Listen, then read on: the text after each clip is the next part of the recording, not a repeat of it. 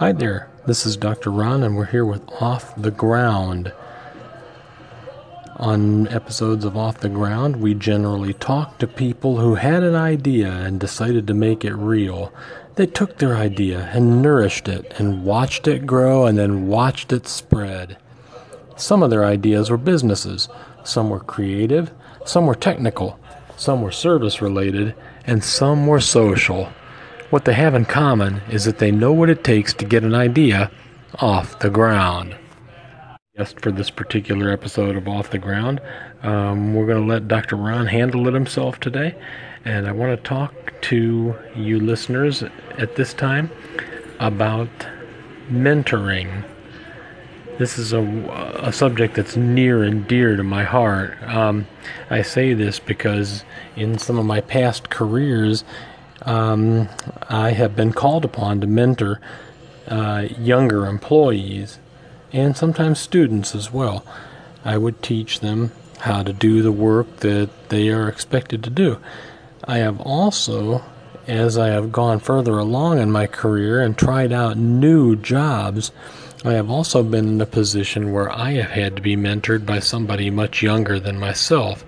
That was uh, not easy to deal with it uh, kind of cut into my pride a little bit, but I've come to deal with it as time goes on.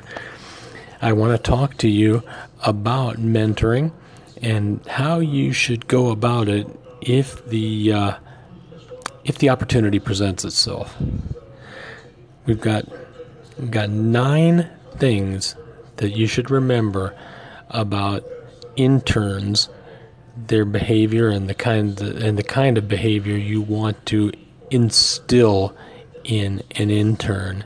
Now, if you are in a position where someone else is training you, just uh, flip it over and and pretend that I'm speaking to your manager about how to train you. Okay, if you come to work, come to work with a positive attitude. It shows in the way you're dressed. It shows in your posture. It shows in the time you show up for work, the time you return from lunch, and it shows in all your conversation. You should know that uh, your coworkers love to work with people who have a positive attitude. It will draw others to you and make people want to work with you and help you. Point number two make sure to always expect something to something positive to happen at work. You're absolutely there for the money, and if it is for an internship, you're there for internship credit at school, where school where school offers it. But you can also learn things at work that will help you with next term's classes. You can learn something that will help you with a significant other or with friendships that you may be having trouble with. You can learn about the city you're in, places to go after work, um, policies on the job, who can help you advance in the workplace. It never ends. Just come to work expecting uh, the possibility of learning something, and it will happen. Three.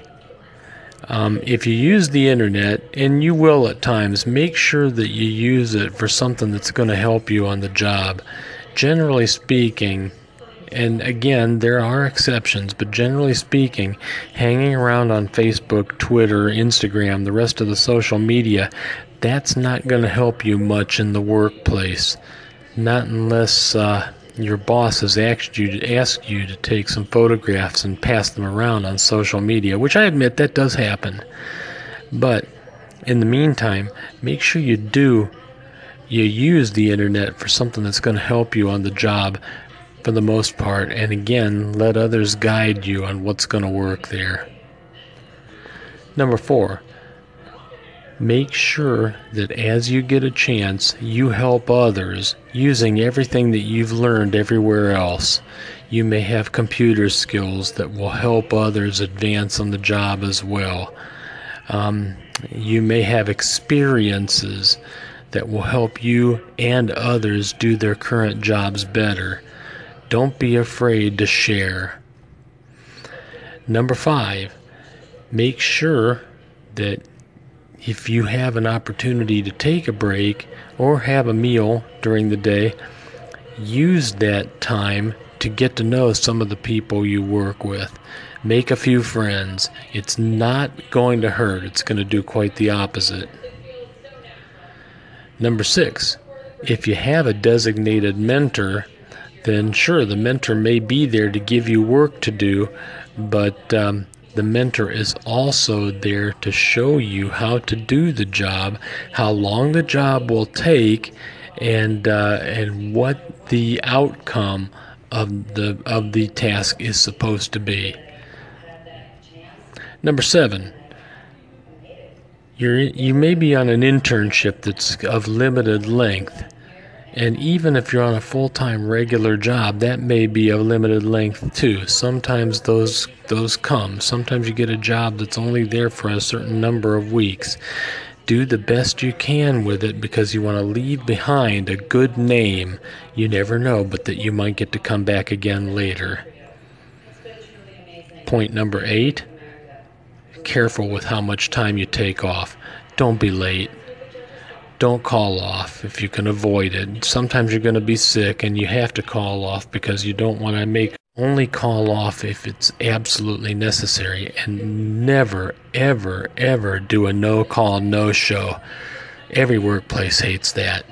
Avoid it like the plague and your mentor will remind you of that if you have one.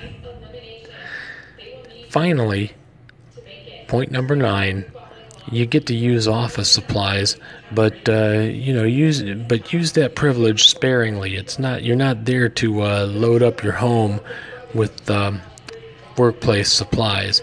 Get what you need to do the job, just as anything else, and then get on with it. Now you can guess that whether you are a mentor yourself or somebody studying under a mentor, your professional competence is judged on the relationship. So you should always uh, keep in mind that even if it's a short term work assignment, that relationship with a mentor or with an intern that can have effects that reach far out into your future. I can tell you this for uh, out of actual knowledge because I had a great mentor early in my career. What made him great? He taught me the ropes. He was available for questions, but often, instead of giving me the answers directly, helped me find answers for myself. He was non judgmental. He allowed me to explore blind alleys, recognizing that we can learn from that as well as getting as from getting an answer directly. He did not expect me to take over his career or follow in his footsteps, but he allowed me to become self sufficient instead of owing him. Finally, he was well respected in the workplace, and he allowed some of his earned respect to trickle down to me. That's been something I've tried to do whenever I've tried to train somebody since. I've got a little respect of my own, I want to share it. And that's what I've got to say writes about the silliness of everyday life and the need for a tasty bite here and there. Now, eventually, we'll have Don as a guest on this podcast, but for now, you should be aware that his second book is being noticed on Goodreads and elsewhere, and you can get that book yourself. Once again, it's called Will There Be Free Appetizers? You can get it on Amazon, or you can go to donake.net. Okay, this is Dr. Ron, and you've been listening to Off the Ground